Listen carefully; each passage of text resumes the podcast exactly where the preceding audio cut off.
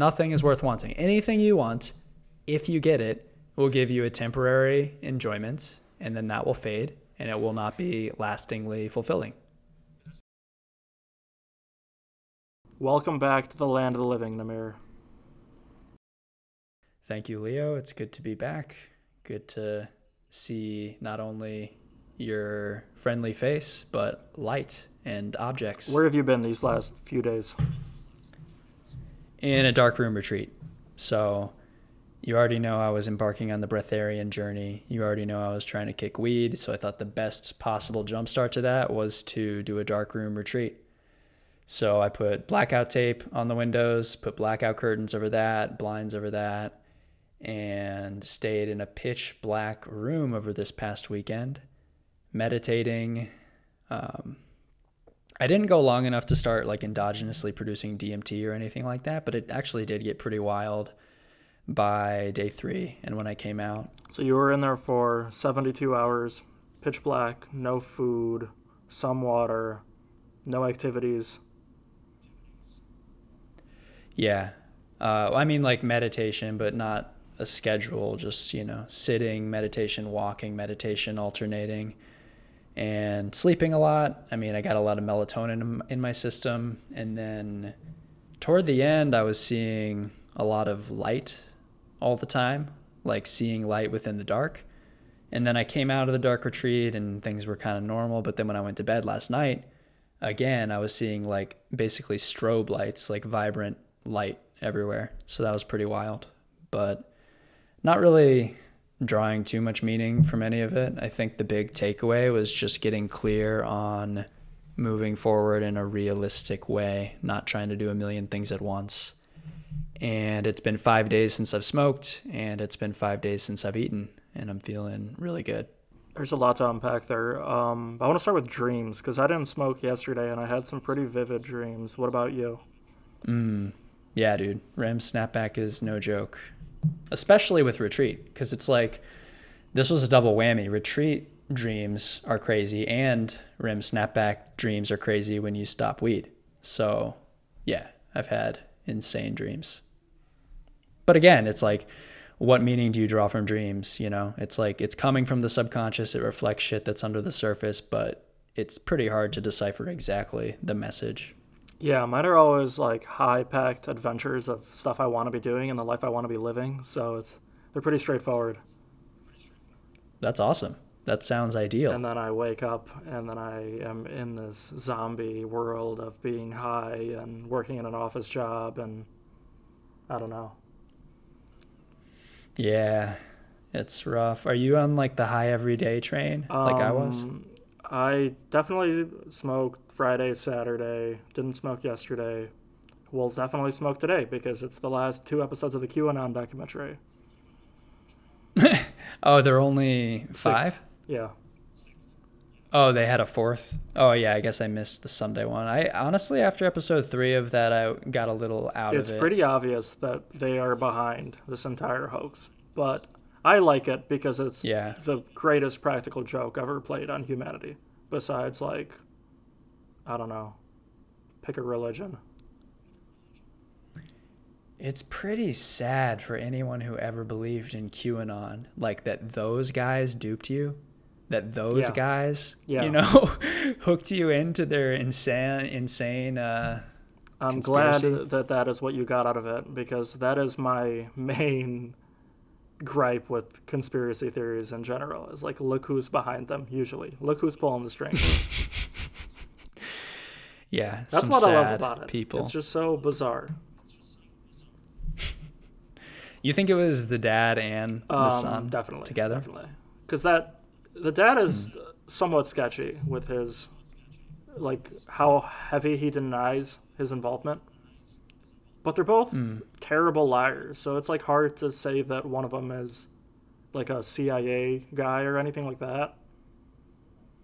Right. Yeah. And the last one I saw, the son was just caught in a corner and making no yeah, which sense. is the fourth one. He does the same thing, and he really tries to like throw it off of himself, but it's like pretty obvious that it's them. And before them, it was that South African guy that ran the previous blog. Do you remember in episode two when they interview that South African guy and they talk about how the posts moved from 4chan to 8chan? Oh. Well, I do remember that. But I thought that was a I thought that was in the discussion of how they thought there might have been two QAnons, like there was one guy and Yeah. then so you think they took Yeah. Oh, okay, so you think these guys took it over once it moved to 8chan and previously it was the Yeah. South African guy? I don't remember the South African guy I mean, for some it- reason. he's the same type of guy, you know, nerdy Oh, really? internet. So he's just dweller. another basement Yeah. gargoyle. Wow. But I thought they were also heavily suggesting that a lot of people would be in on it, like Flynn and some of these. They were figures. suggesting that Roger Stone was in on it. Yeah, and he might Roger be in on it. Honestly, Yeah. who's a bigger basement troll than Roger Stone? I don't know. I didn't even know Roger Oh, Stone actually. Roger Stone is fascinating. He is um, our mutual friend's idol. Um, Who's our mutual? Friend? You know, a friend? guy that once talked about putting tanks on the south side to regain control. Oh, martial law. How could I forget? Um, Rogers, he's the one that told me about Roger Stone because Roger Stone has a tattoo of Nixon on his back, like Nixon's face, large on his back. That's weird. That's like the last president I would get a yeah. tattoo of. So Roger Stone's been in on what Nixon called rat fucking for the last 50 years or whatever of his career, which is Okay. like Rat fucking. rat fucking. Yeah. fucking. Oh, like Yeah. fucking rats. That's what he called it. I don't know What? the exact breakdown of his job, but basically he digs up dirt. He's, you know, a skeevy propagandaist. But what does that mean? Rat fucking. Like screwing over informants, rats, or like literally fucking rats? Is this how I COVID it's- started? Yeah, dude. Roger Stone started COVID. He and Randy Marsh fucking rats, penguins, and bats. Have you seen the South Park pandemic special? yeah. There's a whole yeah, it was funny. Art, article I could send you if you want called Roger Stone and Rat Fucking A Short History. I don't know. I don't know if I want to delve into that. sounds like it's a, a, pretty dark world. world. He's just uh he's an agent provocateur for the Republican Party. And he does Hmm, shit outside of the system to influence the system. Oh, okay. Yeah, that makes sense. I mean, I could see how a figure like that would be useful to make an impact, but probably only if they're in the shadows. Like if they're a known quantity, they probably lose a lot of their. Exactly. Power. And he had some pretty heavy involvement in the Bush Gore campaign, and he's been with Donald Trump for years. Obviously, Donald Trump pardoned him, so Ah, okay. Yeah. Yeah, the Republican Party is really in disarray. They have a real identity crisis on well, their there's hands. like a gang of like six people that are just an old timey gang. You know, it's just a bunch of shady white collar criminals that are just doing shit. Yeah, man. Rule by gang. Which I don't know. It's not that different from the way it's always been, but it's more obvious now than it was 10, 20 years ago. Or maybe we're just older. We see it all more yeah, maybe. plainly. Probably a combination of us being more aware and people re- seeing through the the veil, being less polite about it. But back to the dark retreat. So you were in there for three straight days. You didn't bring any like phones or anything, obviously. No, I did have my phone to like time meditations. So were you on your phone? Did you like use apps and stuff? Just the meditation app. It's like it has a black background, and I put the lighting on as low as possible, so it mm-hmm. wasn't a big deal. Yeah, yeah. Dark retreats are pretty dope, and this was like the best way to start sobriety and the fast because. I mean, when you stop weed, you're not that hungry anyway, so you might as well just sit in a room and meditate. And it's a fast on so many other things too, right? Like if you're not using your phone, you're not messaging, you're not calling people, you're not speaking. That's true. Yeah, yeah. It's a real reset. Prepped for those Yeah. things before. Yeah, I mean, I have a lot of experience in this realm, so like those elements of it weren't new. But being in the dark for that long was pretty new, and then like the effects of luminosity were pretty new. And this is like one of the longest Um, fasts I've done. I mean, I've done like extraordinarily long fasts with a little food thrown in there. But as far as like zero food, I think the longest I ever went was about eight days. So, yeah, I'm getting pretty close to the record. Would you call this the great reset of you? you know, return to yourself and get clearer and have an increase in energy even. I mean, it's it's paradoxical cuz like in one sense I'm lethargic and don't have a lot of energy, but in another sense I'm very like clear. The energy that there is flows very mm. well. It's one of those things where like there's no going back once you do it. You know, it's like mind exploding. Like what? Yeah, Fasting? because you grow up in the stupid paradigm of you have to eat every four hours or your body's going to cannibalize itself. And then oh, you don't right. do it, yeah. you're fine. And then you think about it for a minute and you're like, wait, no one's ever done this in history. Why are we doing this? right. Yeah, it's like not like our ancestors were catching wild deer every right. four so hours. So just like the paradigm shift of that is, I think, pretty pretty monumentous once you grasp it all. Yeah, I guess. I don't know. There have been a lot of monumentous paradigm shifts for me, and like just the shock of realizing how wildly wrong our culture has been about so many things, you know, medicine wise, and just in. Last thing I ate on uh, Wednesday night was uh, a Genghis Khan burger. It's called. It's like a mix of a huge ass burger and like the type of pork that would go into a banh mi sandwich that sounds and an fantastic. egg and like sweet potato fries. That yeah, it was it was fucking great. Yeah, I mean, I think honestly, I, I'm not about these people who get rigid or hardline about diet or about anything uh, with their lifestyle because I think I'll always probably like have a burger once in a blue moon just because I feel like it. You know, I I'm really not about being like I'm a vegan. I'm gonna only eat the proper vegan way or I'm a breatharian. But I am I am super curious about the breatharianism because like with fasting, what's the longest you fasted? Um, two days. That's it. Okay, so you were probably feeling pretty hungry at that point, right? Um, no. Why did I stop? I stopped. I've done it two different times. One time I stopped mm-hmm. It was like Friday night and I wanted to get high and have a party and the mm-hmm. other time I stopped because I started having like like I couldn't sleep on the second night.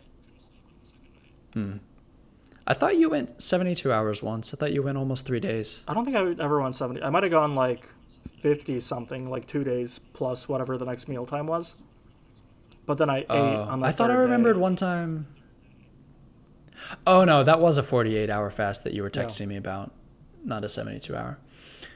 So Okay, interesting that you weren't feeling hunger at that point because, like, I think the typical trajectory for a fast is you feel, you know, after maybe a day. I mean, depending on how hangry and like, I don't know what the word is, habituated to meals you are, you'll feel quote unquote hunger maybe after a day, and then from like the one day to two day, maybe three day range but that quote unquote hunger, I don't think is actually hunger. It's just the addiction to habitual meals. And so you so you get past that point and then you don't feel hungry. So like that's where I am now. I just feel great. I don't feel super hungry. You, and then after like a week plus, you feel actual hunger.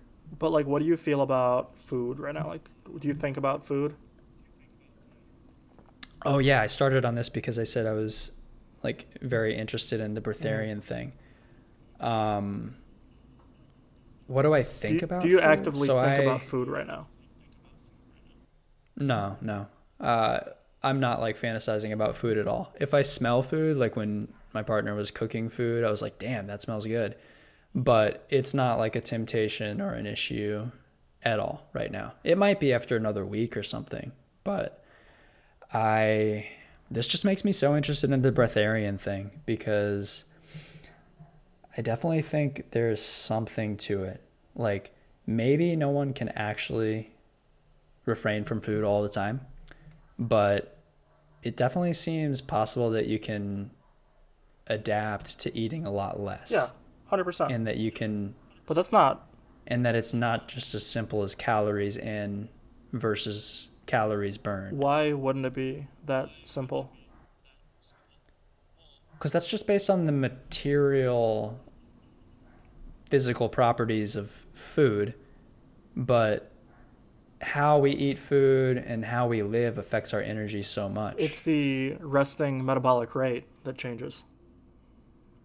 So you can get that to low, to like where you only need a thousand calories because you're resting metabolic rate because you're so efficient with food. Right. Okay. So, yeah. Uh, I guess that's kind of what I mean. And you can yeah. do that up until you reach about like 3% body fat, and then you will starve to death and die. Yeah, but how do you explain like what did I? what's the guy I sent you? One sec. I mean, I've got a really easy Occam's razor way to explain it. He's a fucking What? liar. no, the thing I sent you though, he was uh he was monitored Yeah, in a lost him, hospital. but it was only like 10 days, right? Like 14. Tim Ferriss has done a, I think, nine day with almost no prep. Okay, I mean, two two weeks without food is nothing. I mean, I've basically done that. I know I could do that right now if I wanted to. It would not even Well, it be depends that on hard. how heavy But- you are, but I agree that's very doable. Sure. Yeah, that's not what's impressive. Two weeks without water. It's something totally is different. crazy. Yep. Yeah. I mean, how did this guy. All right, now actually wait for me to find the name. Prahlad Jani go two weeks without water, and he was monitored at Sterling Hospital. He did it twice, it looks like. Um, they sealed the toilets, they watched him at all times. He passed no urine or stool, he drank no water. How? Yeah, they should do that again. They did it but twice. should do it with modern technology now. Not that I don't believe it. Hmm. It just it's worth doing again. It's worth getting that data. Oh, absolutely. We need a lot more data Yeah. with this. There's also the guy Ray Maor, who's like the more contemporary big name in breatharianism, and he was on a TV show where he went eight days with no food and water. Eight days with no water is still, It's still pretty a lot. amazing. Yeah, David Blaine did a week, I right? mean- and then everybody Oh, was really? saying that he was cheating.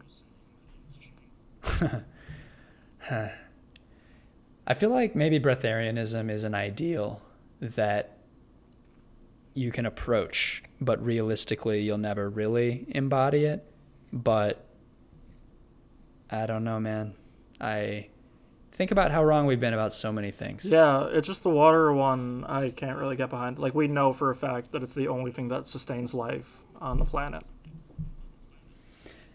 I agree with that. Yeah. Food seems a lot more feasible than water.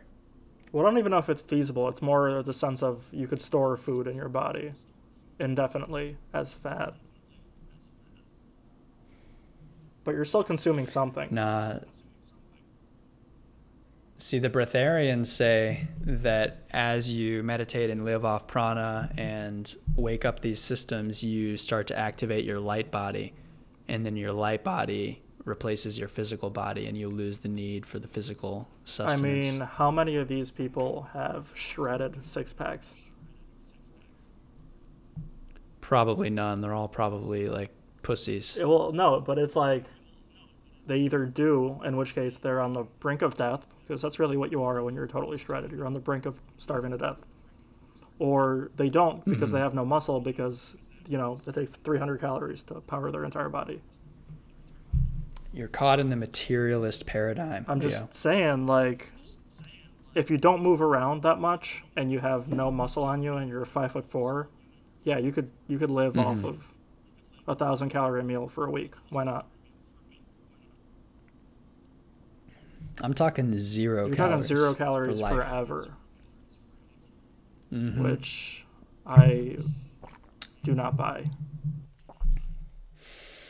Yeah, I mean, obviously I don't either, given I'm planning on breaking my fast tonight, but I'm really fascinated by it and I'm going to keep exploring it. There's something and like here. David Blaine legitimately did damage to his body doing a seven day dry fast. Yeah, Really? his kidneys got some type of permanent damage. Yeah, yeah, the water thing. I so I've you know done a shitload of fasting. I've gone over a week without food. I've gone without water as well, and way worse than any starvation I've experienced, any fasting of food I've experienced was just when I went like two and a half days without water. I thought I was gonna die. It was horrible. Yeah, I've never done anything like that with water. Yeah. For so like we're in a state of the world where men and boys are basically lost. Like they've gotten really weak. They are sucking more and more every year. Would you agree with that? Um, yeah, it's hard to say, but I mean, I would say yes. In the developed world and in America and in cultures where it's normalized to just wank off and watch porn and you know ingest toxic media and civilize yourself to death, I think men and boys are essentially lost. And then particularly like younger men and boys, I think they all want to look to some hero figure who will mm. save them. And so then they project everything onto that mm. person. So it was JP. I don't know who it is now. Maybe they're shifting to Rogan. But I think it's like a sociological phenomenon almost that they'll pick a champion and put all their hope in him. Yeah, I mean, I totally. I think that's fundamentally like the human experience, like monkey see, monkey do. Um, Right. But you do need role models, and it's hard to have role models in 2021, like male role models.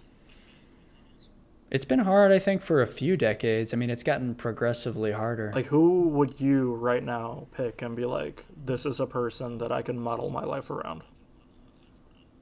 no one. Me. Except like a bunch of dead people, right? You'd still venerate Yes, yes. There are definitely people in the past I can Marcus Aurelius. Yeah. or Julius Caesar or Tons of people. Aurelius, Caesar, the Buddha. um, Jesus Christ. I mean, Tesla, Einstein. Yeah. So like you still have a few. I don't know about Elon. That guy gets pretty butthurt over bitches, but um, you still have a few admirable guys, I guess. But it's just decreased dramatically because the culture weeds out any potential role model. And it's like, I mean, what you see on TV, the types of personalities you see is all planned. Like if you look back to the 60s, 70s, 80s, you'll see a lot of different personalities, more strong male figures. And then if you look at like commercials in the time we grew up, 90s, 2000s, 2010s, it's just a bunch of like incompetent, bumbling, worthless guys, like husbands who don't have a clue what to do. And then the wife comes in with the product and saves the mm-hmm. day. Like this has been advertising for a few decades now. Yeah, that's a good point actually, because like a lot of sitcoms too will revolve around a totally incompetent, bubbling husband. Right. And Yeah, yeah. I mean, you know what molds the culture more than sitcom television, at least for the last fifteen years. Yeah, it's, nothing. It's all. Of I it. mean, Hollywood is the real capital. That's why in 2028, Palos Verdes is going to be the new capital of the love it. U.S. It's all about cultural production. Cultural it production. really is. But where's he going with this? Well, I mean, what I was saying is that we're in a situation where males have no one to look up to, so they're just thirsting for that figure. And then you said, you asked me who I look up to, and I said basically no one. Like that's been a big turn in the last year. I've realized that I actually look Well, up for to no one. me, it's all dead people, and I think part of the reason it's all dead people is because we just Right. have cameras on all the time now. So it's really easy to tear down, you know, living humans because you see mm. them falter mm. all the time. Mm. Whereas Marcus Mm-hmm. Aurelius is encompassed in 80 pages. That's all I know of him. And That's a very good point. Yeah. People could have been just as fallible in the past, but we just don't know it. And the the person we supposedly admire is just like a editorialized version you know, we don't best. see like his wild drunk escapade on TMZ the next day. That could be a factor, but I do think people have degenerated Like people have gotten worse and weaker, and there genuinely are more admirable people to look up to in the it past. depends, man. I mean, I obviously agree with you, but to play devil's advocate, like, you know, people were very horrible in the past in terms of rapes and orgies and. Oh murders. yeah, ethics wise, it was not But not good in terms of um, what's the word? Proactivity? Not even pragmatism. In terms of pragmatism, Mhm. I think people in the past were a lot more pragmatic and a lot more capable than they are now. Yeah, I was capability was the word I, I would have gone to. Just like people did much bigger, cooler stuff. Well, Elon is going to the moon, but you know, he's on Twitter Yeah, all the time, yeah. so we see what a nut job he is. and he's like one of the very few who's doing huge shit. And that goes to show what you can do today if you get it together. Because it's like, I think in a past podcast we talked about how people have gotten worse and degenerated. And then it's kind of like an adaptation to technology, which allows us to do so much more. So we're still like doing the same amount net, but we're just more pathetic and more assisted by technology. But if you get yourself out of being pathetic and start making Elon moves, you can go to fucking Mars. Yeah, that's true. So that's why. What was the saying you said? The the Latin phrase. Something about dying, but I don't. Mora morti, but that's wrong. Yeah. Memento mori. Well, that's Yeah. why. Memento mori. Memento mori. Yeah.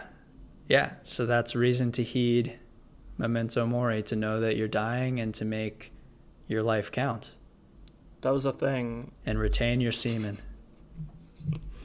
I would argue that Memento Mori says that you should expel as much semen as humanly possible while you can.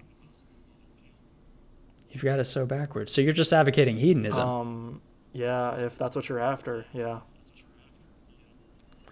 Pleasure is small ball. I'm after fulfillment. I'm after making a massive impact on the world and my life, you know, being maximized in terms of what I did with it. how? What is the maximum impact one human being right now could make, and how long would that echo in history? I've got a theory, but I want to hear yours first.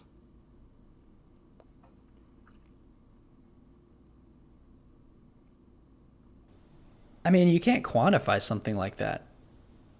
You know, like, I guess the biggest example to date would be Jesus. So he's 2,000 years in running, and it's had a massive impact Do you think on. at present Jesus ton of is the most recognizable name on the planet? If you're just to name one person, Um, the most recognizable name on the planet now uh, is probably Jesus, maybe Trump. Um, but if we're talking about meaningful impact over the long term, definitely Jesus. I mean, people will remember Trump as like a sad blip in our history in 10 years and he won't really be talked Right. about.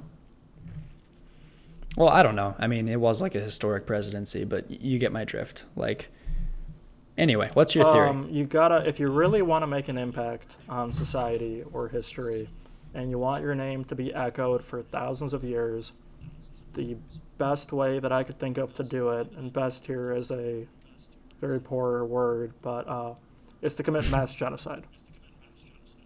Nobody's forgetting the motherfucker that killed seven billion people out of eight. Fuck, so dark. I'm just like, Yeah. if you think about the people that shifted history Alexander, Julius Caesar, Genghis Khan, Adolf Hitler, just motherfuckers that killed everybody because it's easy to rebuild when you destroy everything. I mean, that's true, but none of those guys are on the level of Jesus. That's like the low hanging fruit, you know? Like mm. doing it the dark way and being remembered for being one of the most sinister people in history is easier. It's more attainable, It's way but more attainable. it's not as yeah, but it's it's not as great as, you know, actually uplifting humanity. Yeah, but Jesus really only uplifted those eight people, but he just did it so much that they, you know, shilled for him for their entire lives.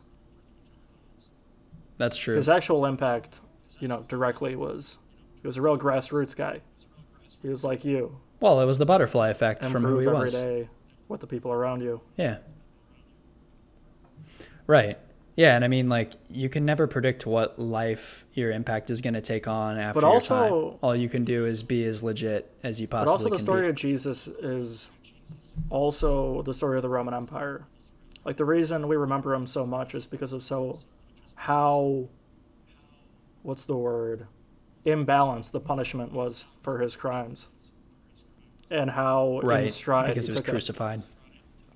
Because he was horribly murdered Yeah, well, for being a nice I dude. mean, he probably he probably would have remembered been remembered for committing. he probably would have been remembered for performing miracles as well. But that's true. The the crucifixion is kind I of. I mean, we've got rub. two holidays we celebrate. One when he was born and one when he was horribly murdered. And one when he came back. Shout out to That's Easter. the one I'm talking about. It's Friday, he gets horribly murdered, and then Sunday we Oh. celebrate because he's back. But Oh, you don't yeah, have right, Easter yeah. without the horrible, horrible punishment. Yeah. Yes, I agree. But yeah, it's uh it's like a constant swim upstream to actually cultivate yourself into being the best you can be. But that's sort of what I'm saying. Like, even if you are the best that you can be, you need whatever that Jesus factor was.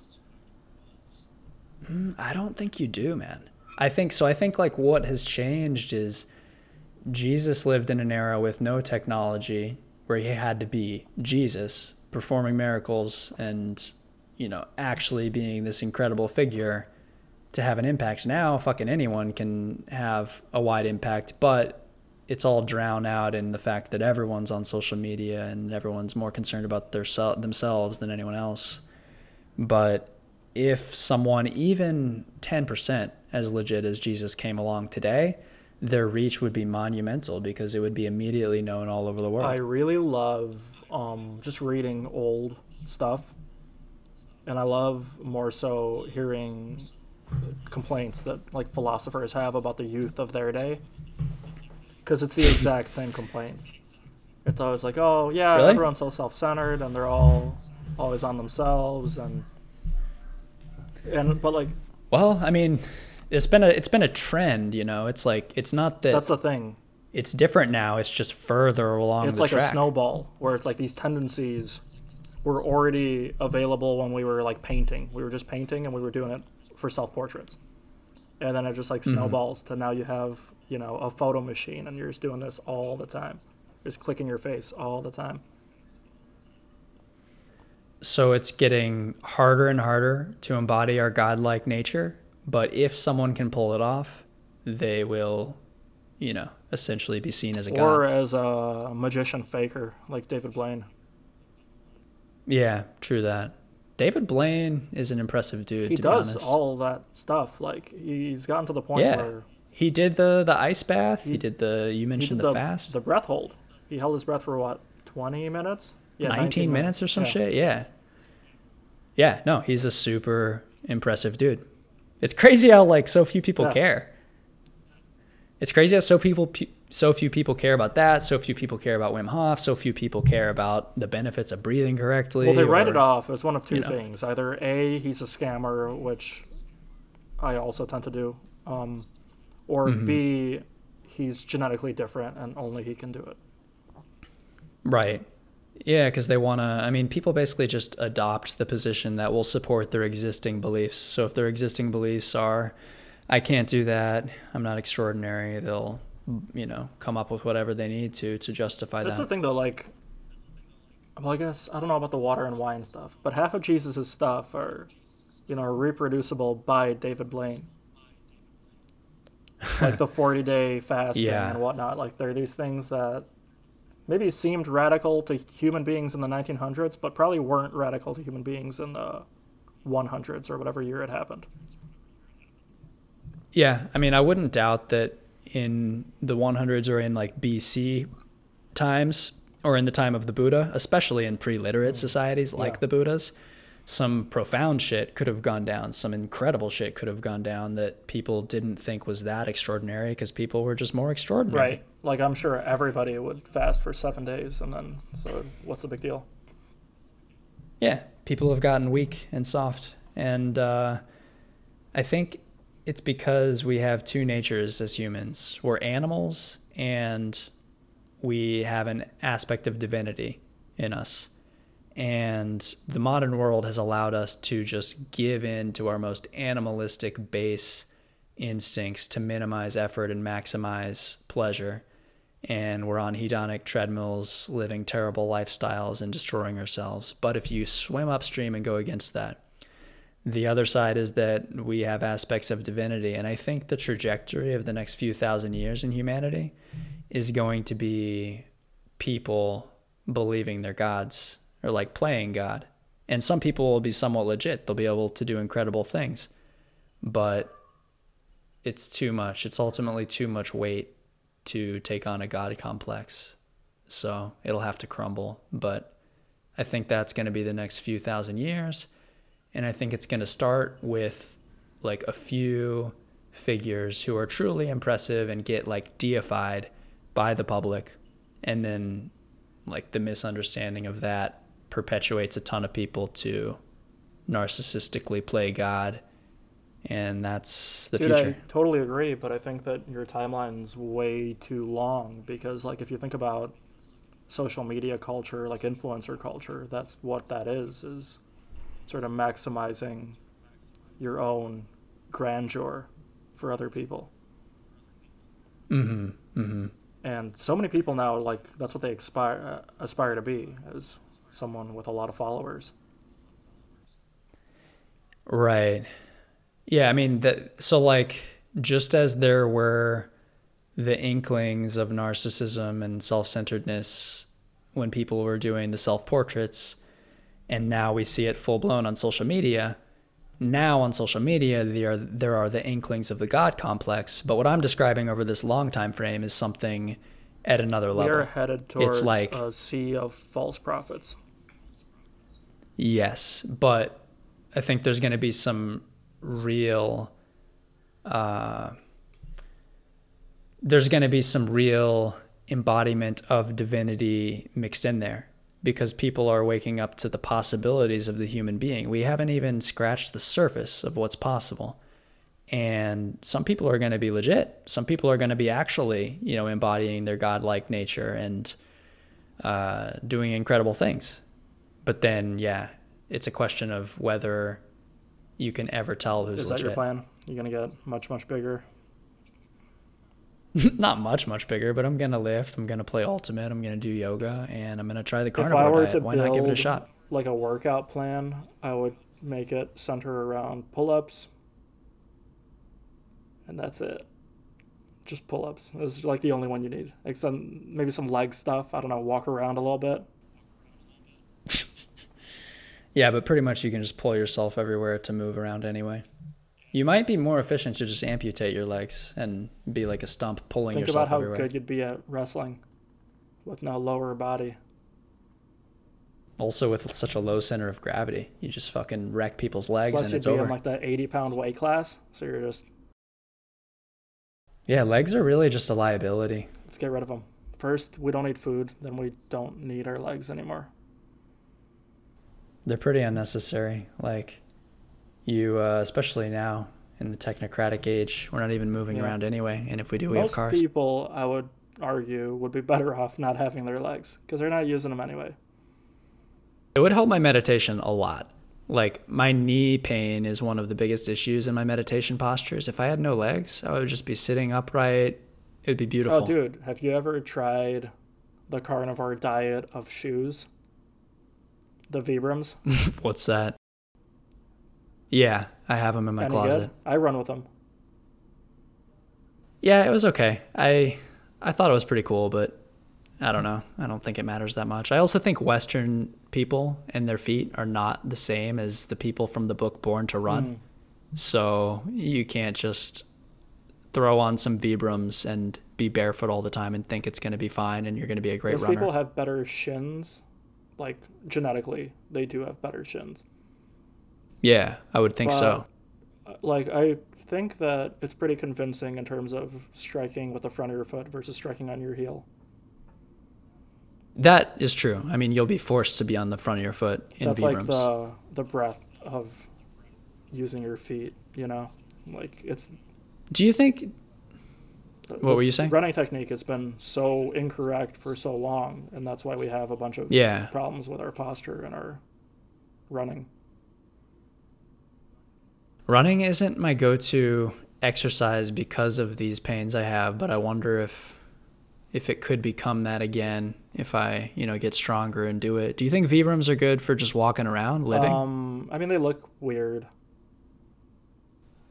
no, I kind of like looking weird, like being distinctive, Um, not giving a fuck about style. and like they they're pretty painful if you walk because like I love them in theory, but the real world doesn't have grass everywhere. You know, Right.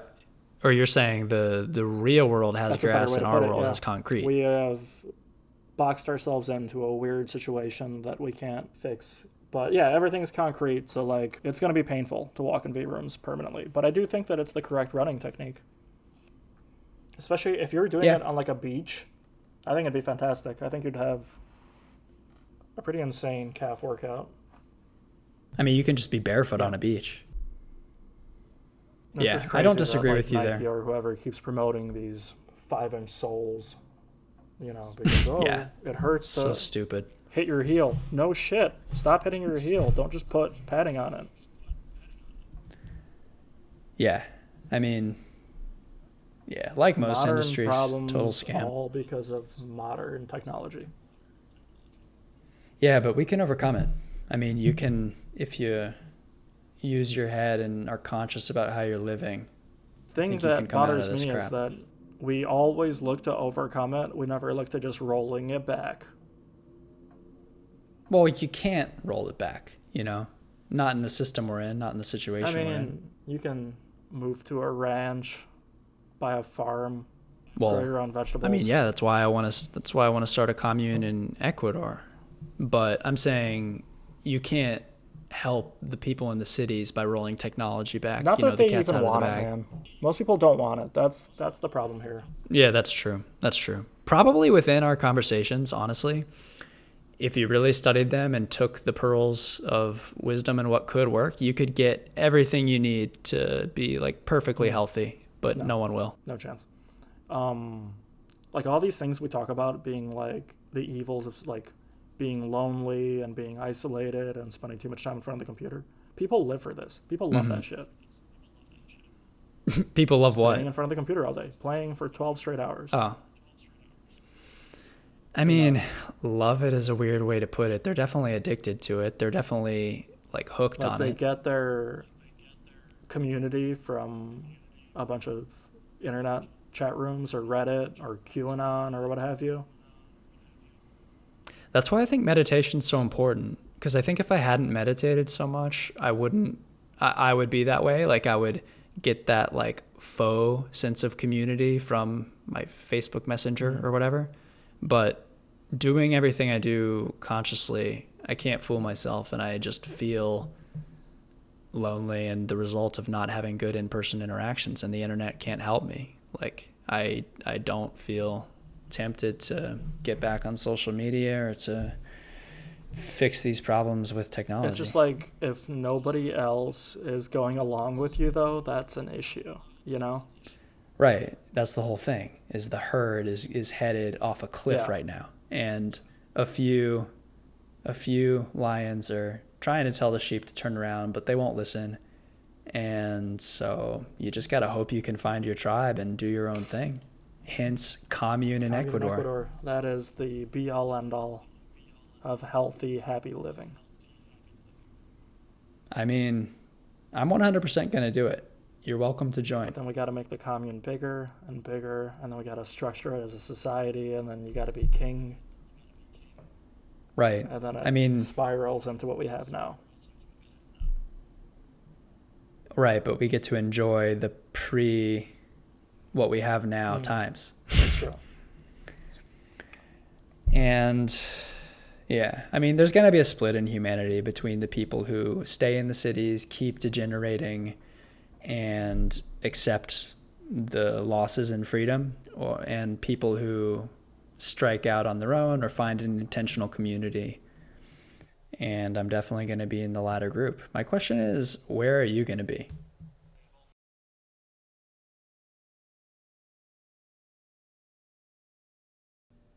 I'm just saying, you know, look, I've heard a lot of things. And look, all right, I'm, I'm to be honest with you. I grew up and I hear my dad, my mom talking about elves, fairies, different dimensions. I'm to tell you, look, this is to be studied, right? It's not, it's not one thing, it's not the other. It's just you have to understand the whole flow of the information. You know, it comes to me, I'm just spitting out things. I point out one thing here, one thing there. I, I can't, you know, necessarily make it all make sense, but you, you hear what I'm saying.